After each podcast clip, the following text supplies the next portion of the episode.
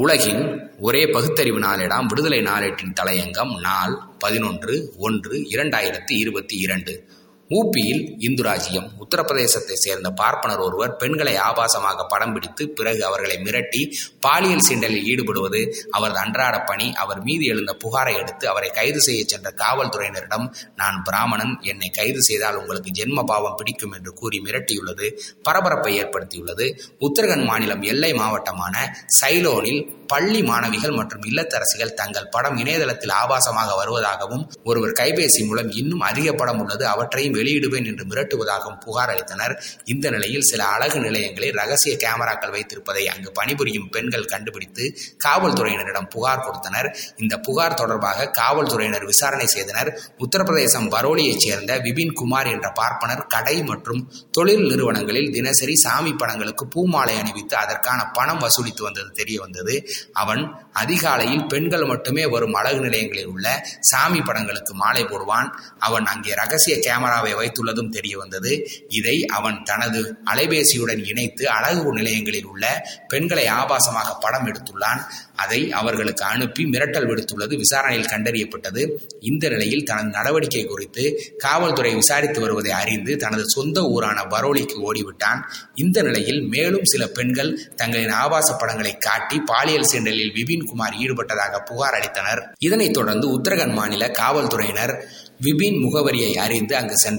தன்னை தேடி காவல்துறை வீட்டிற்கே வந்ததை அறிந்து அவனும் அவனது வீட்டாரும் நாங்கள் பிராமணர்கள் எங்கள் வீட்டில் காவல்துறை வந்து விசாரணை செய்யக்கூடாது என்று மிரட்டியுள்ளனர். இந்த நிலையில் விபினை கைது செய்ய முயன்றபோது சொம்பில் தண்ணீரை எடுத்துக்கொண்டு நான் பிராமணன் என்னை கைது செய்தால் உங்கள் மீது சாபம் விட்டு விடுவேன் என்று கூறி கைது செய்ய சென்ற காவல்துறையினர் மீது தண்ணீரை தெளித்துள்ளான். மேலும் என்னை துன்புறுத்தினால் உங்களுக்கு ஜென்ம பாவம் பிடிக்கும் என்று மிரட்டியுள்ளான்.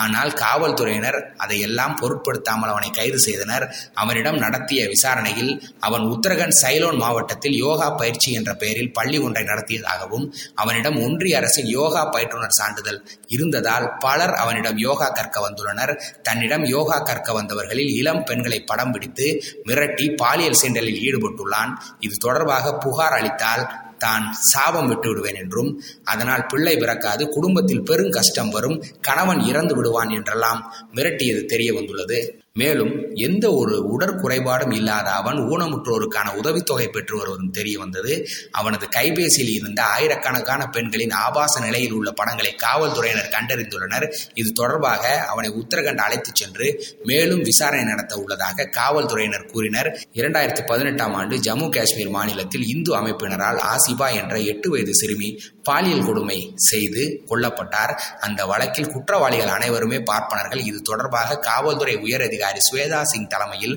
குற்றவாளிகளை விசாரணை செய்தபோது நாங்கள் அனைவரும் பார்ப்பனர்கள்.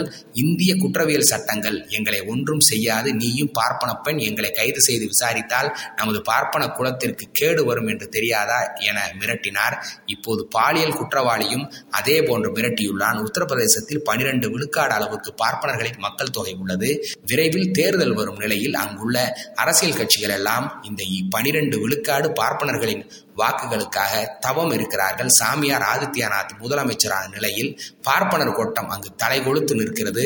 மிரட்டுவது காவல்துறையினரை ஜாதி அடையாளம் காட்டுவது என்பதெல்லாம் எத்தகைய திமிர்வாதம்? இந்த இரண்டாயிரத்தி இருபத்தி இரண்டாம் ஆண்டிலும் தங்களுக்கு வாய்ப்பு கிடைத்தால் பார்ப்பனர்கள் எப்படியெல்லாம் நடந்து கொள்வார்கள் என்பதற்கு ஊப்பியில் நடக்கும் இத்தகைய நிகழ்வுகளே போதுமானவை.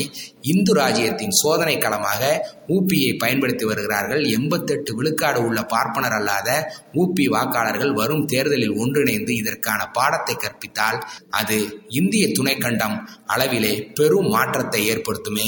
நன்றி வணக்கம்.